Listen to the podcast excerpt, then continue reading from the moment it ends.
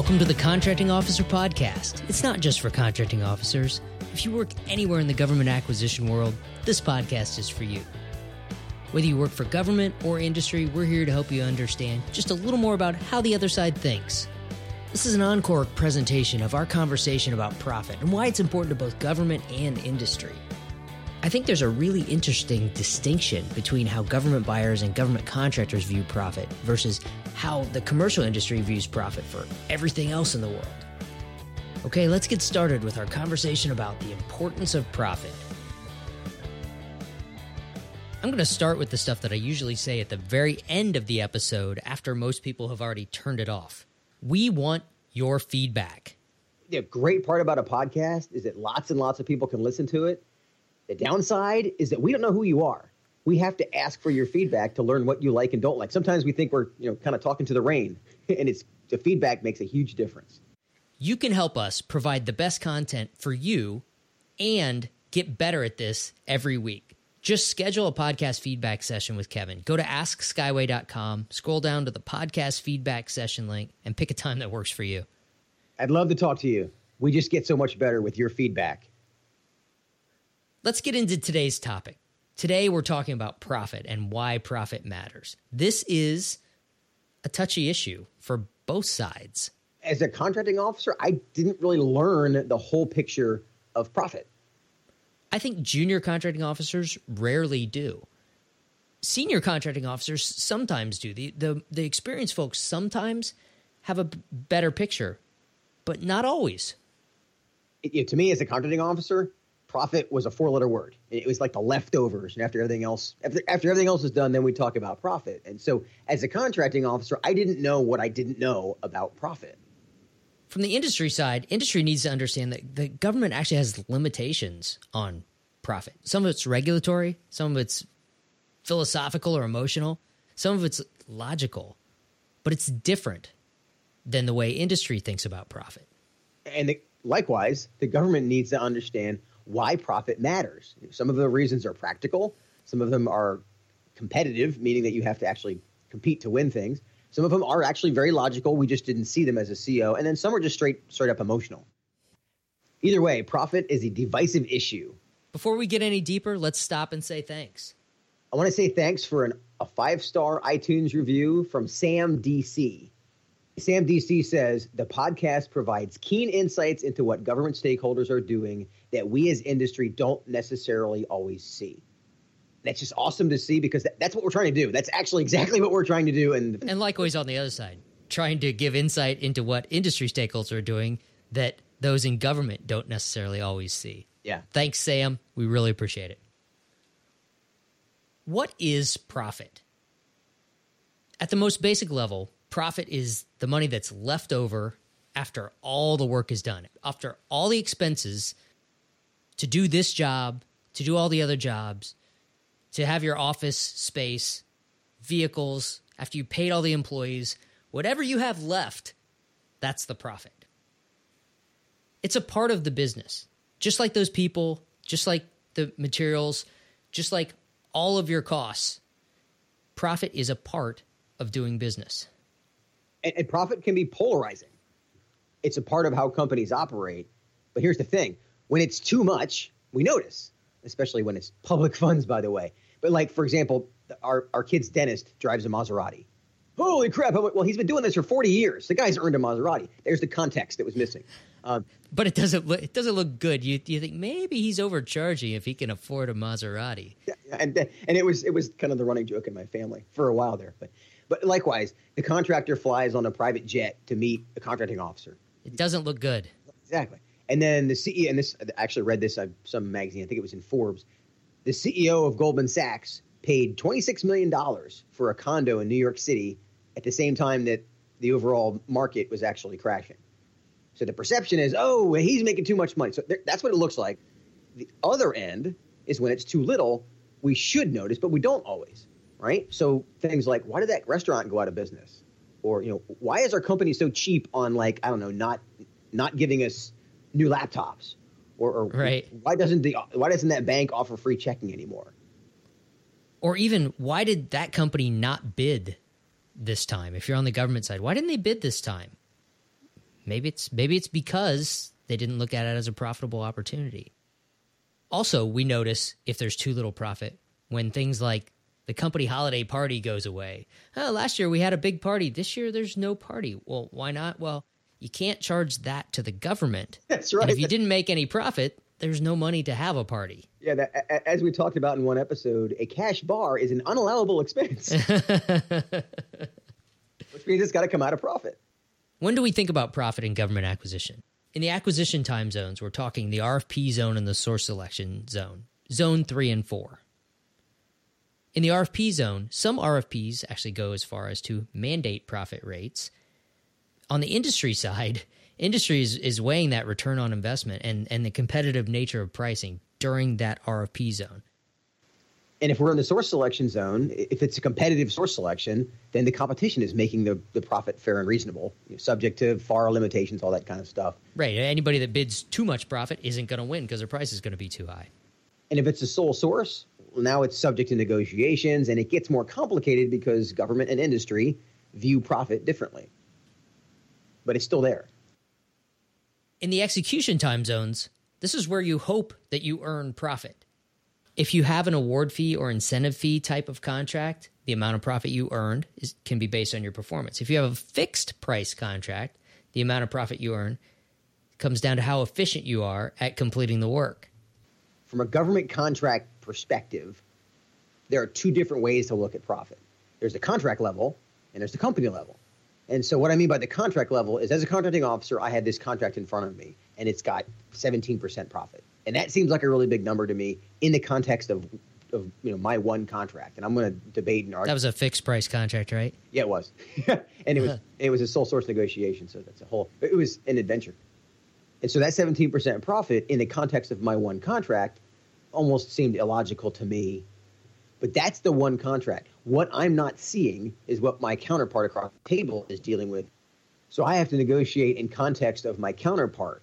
And my counterpart is dealing with, yes, I've got this contract in front of me, but their profit is tied to the overall company profit. And as a contracting officer, the profit on this one contract for me doesn't affect the other contracts I manage. In fact, probably not right. even company, right? And so think about the difference between that is that there's there's contract level profit, but then there's also company level profit, and that context was missing for me as a CO. So my counterpart is seeing this as if I don't focus on getting contract level profit, then we don't have any company level profit. So he's dealing with both, whereas I'm only dealing with one. Yeah, there's lots of different decisions that go into profitability on the company level, and you may not make as much on one contract as you make on another. You have to look at it big picture if you want to stay in business. Companies that aren't profitable at a big picture level, not the individual contract level, they have trouble with keeping the best people. They have trouble with investing in improvements and investing in the things that keep the best people around. It's not about pay, it's about the intangibles. It's about being able to innovate. It's about being able to invest in the things that make a good company a good company. And, and to do that, company needs margin. And what I mean by margin, to give you the emotional comparison here, imagine you're driving down the highway and you're in a construction zone, and they push those Jersey barriers up right against the, the edge of the road. And now you're driving like they would call it the cattle chute, where you're driving between right. these concrete barriers, and, and it, it feels different to not have margin. Well, it's the same way with our schedule. Like if you don't have time, you feel like you're always sprinting. Well, that's what margin feels like in a company. And again, I didn't see that as a CO that's why profit is so important to companies is that they, that's their margin. That's their breathing room. You can really relax and do your job if you have that margin just like you can relax on the highway in an open lane versus right in between those barriers. It, yeah that's a that's a great way to think of it. If companies aren't making profit how do they make more? They can try to cut costs to increase profitability. But again that goes against what i was saying before. You cut costs maybe you have trouble keeping those best people around. They go somewhere that's not cutting the costs and you know cutting out training and and other things that make it a good place for your career. Like Christmas parties. Companies can also choose to go out of business or maybe not even choose to go out of business. Companies can go out of business if they're not making profit or they could choose to sell or merge with another company in a way that can make them more profitable. Or a company could choose to move to another industry or to another customer set that's profitable. If you're doing something where you're selling it only to the government and you can't make profit because it's the competition has driven the profitability down. Maybe you could do the same thing for a non-government customer and make money. That's a, that's a choice companies have to make. This may be an obscure example, but this is a targeting exercise. If agency A generates 4% profit, meaning that you just can barely keep the lights on, you can't invest in new technology, et cetera. But agency B, their, their acquisition strategy, I, they use a different contract type, they use a different vehicle that's more profitable for companies to actually win work with them companies are going to target. Again, I had no context of how acquisition plan drives how much work it is for the company to win the work and then keep the work and then be profitable. So they may be steering away from certain agencies just because their contract types are pain in the butt. These targeting decisions that are tied to profit, the dots aren't always as close together as you think. The way I think about the analogy that you just used is capital follows profit. You sound like JP Morgan when you say that, but it's true this is all about opportunity cost. If you have the, the choice between bidding on two programs, one you have a chance of making 4%, one you have a chance of making 10% profit. All other factors aside, which one would you choose? That's pretty easy, right? Well, I hope it's pretty easy. but if you expand this out to really big picture, companies, especially public companies, are in business to create a return on their investment that investment's the capital. They can either choose to do one thing or another thing. You can't do everything. Every company can't do it. That's why you see companies reorganize, divest whole divisions, divest business lines because they've decided that that's not profitable for them or not profitable enough for them. Profit isn't the only decision in that. There's lots of strategy decisions, but at the biggest picture, companies are in business because they can make money doing a certain thing. If they can't make enough money and that how much is enough is different for every every type of industry. But if they can't make enough money, they might go make more money doing something else. Sometimes companies get so big that they completely change what the company is all about. Take General Electric. At one point, they're known for their appliances. Then there's GE Financial, right? Which one makes more money? There's a point where GE might say General Electric is now a financial services firm and sell off the entire appliances business to someone else. Imagine that. Yeah, so having parts of a business that aren't performing as well as other parts is almost like having a sea anchor. Because I live in Florida, so I'm going to use a sailing analogy for you. It's like having a sea anchor dragging behind your boat. It, it's slowing you down, and once you realize that, you just got to cut it loose. And the reason you cut it loose is because it's it's not profitable. That, that's that's the analogy is that you need to understand as as a contracting officer. I need to understand that if if a contract is perceived to be a sea anchor, they're not going to rebid it because they're trying to cut it loose. Let's talk about how much profit is fair and reasonable. This is such a fun topic. So you pulled some data from an NYU study of, of, margin for a wide variety of companies, and we've actually looked at this over the course of time. But as of January 2017, the average net margin in the tobacco industry is 27%.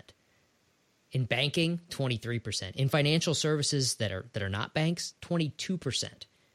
Alcoholic beverages, average net margin, 19%. So what does this tell you? Right now, if you want to make money, sell cigarettes, booze, or be in financial services or banking. we'll leave the philosophical conversation. but then as we move down the list to like restaurant and dining, like that's 9%. And then aerospace defense companies, which is kind of the stuff we talk about, is 7.15%.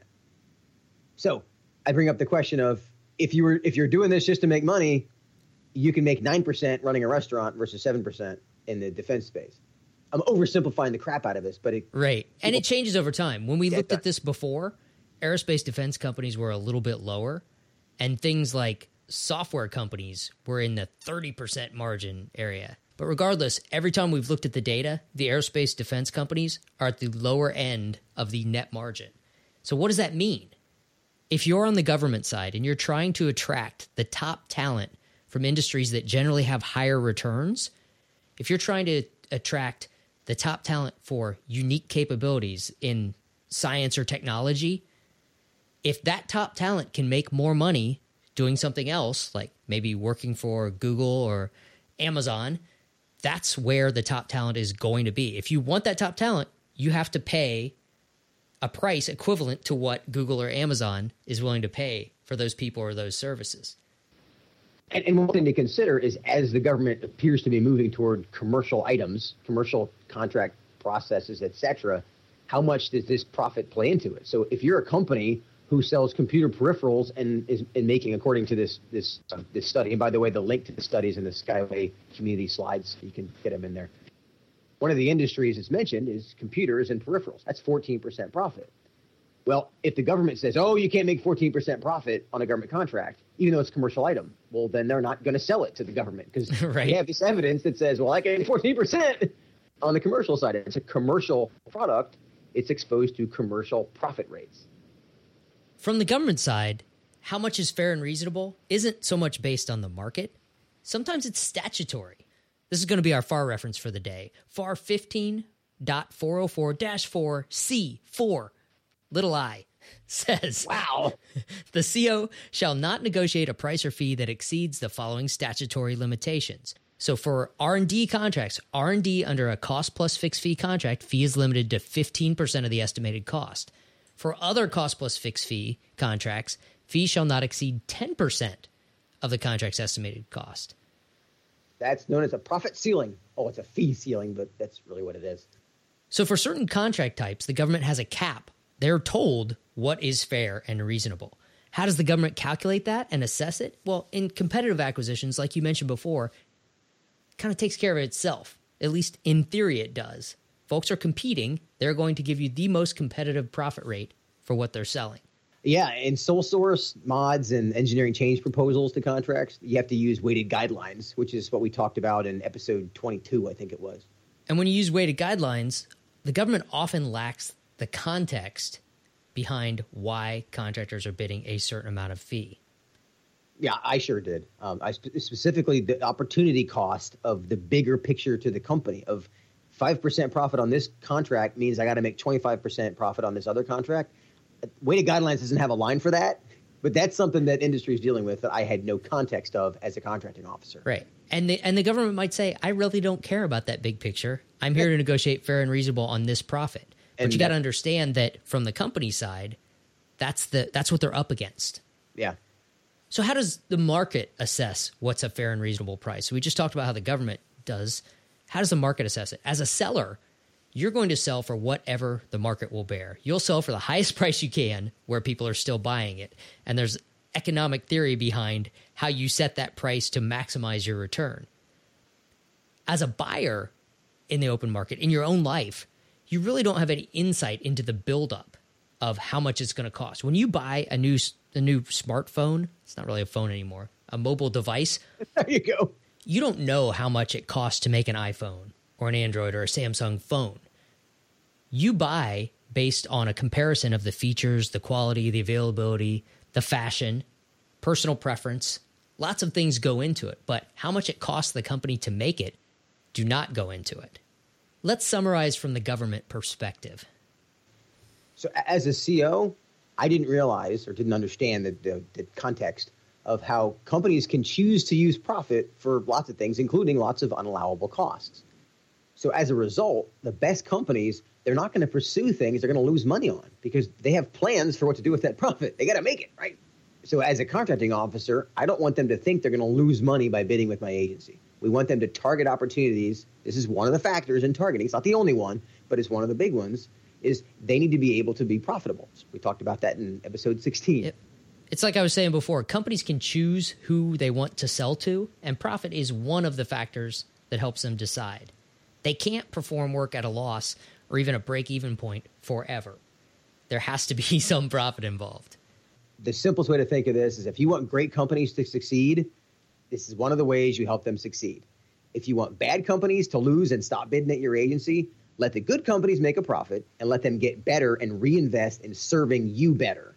I didn't see that as a CEO. I didn't think of profit as a motivator to get the best companies knocking down my door. And that's a great segue to why industry cares about profit. If industry can make profit, they can reinvest in serving you better, which means they can make more profit in the future. You've been talking about what the government folks may not understand about how industry thinks about profit. from the industry side, industry doesn't always understand how government contracts people think about profit either. You have to know your customers' concerns. Don't be that company. Don't reinforce that stereotype that all companies are money grubbers, that they're just out there to make money. You know, what is fair profit is different than in the commercial world. As COs, you and I, Kevin, we learned how to calculate profit, but we didn't necessarily learn why it matters.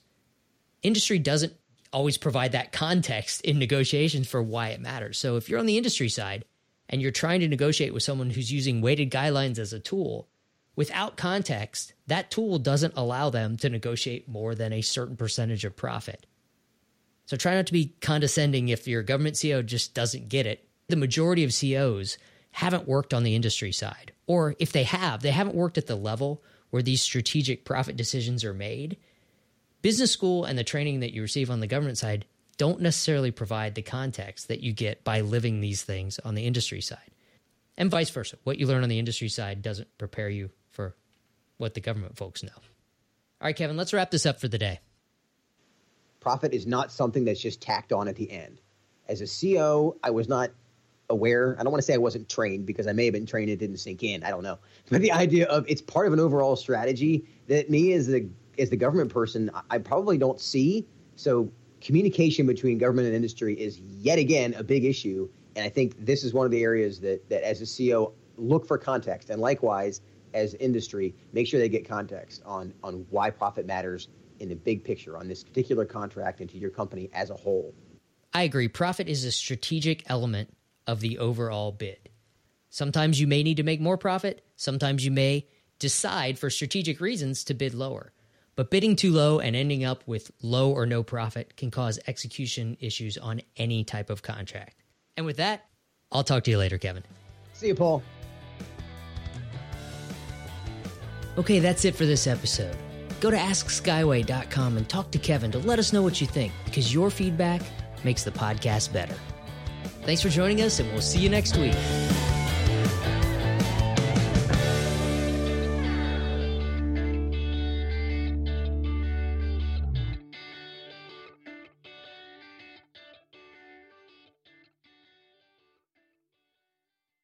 Either way, pro- what is hard? Either way, profit is a device, divisive. God. All right, one more time which is why this podcast is so much fun. You're to cut that, I can tell. yeah.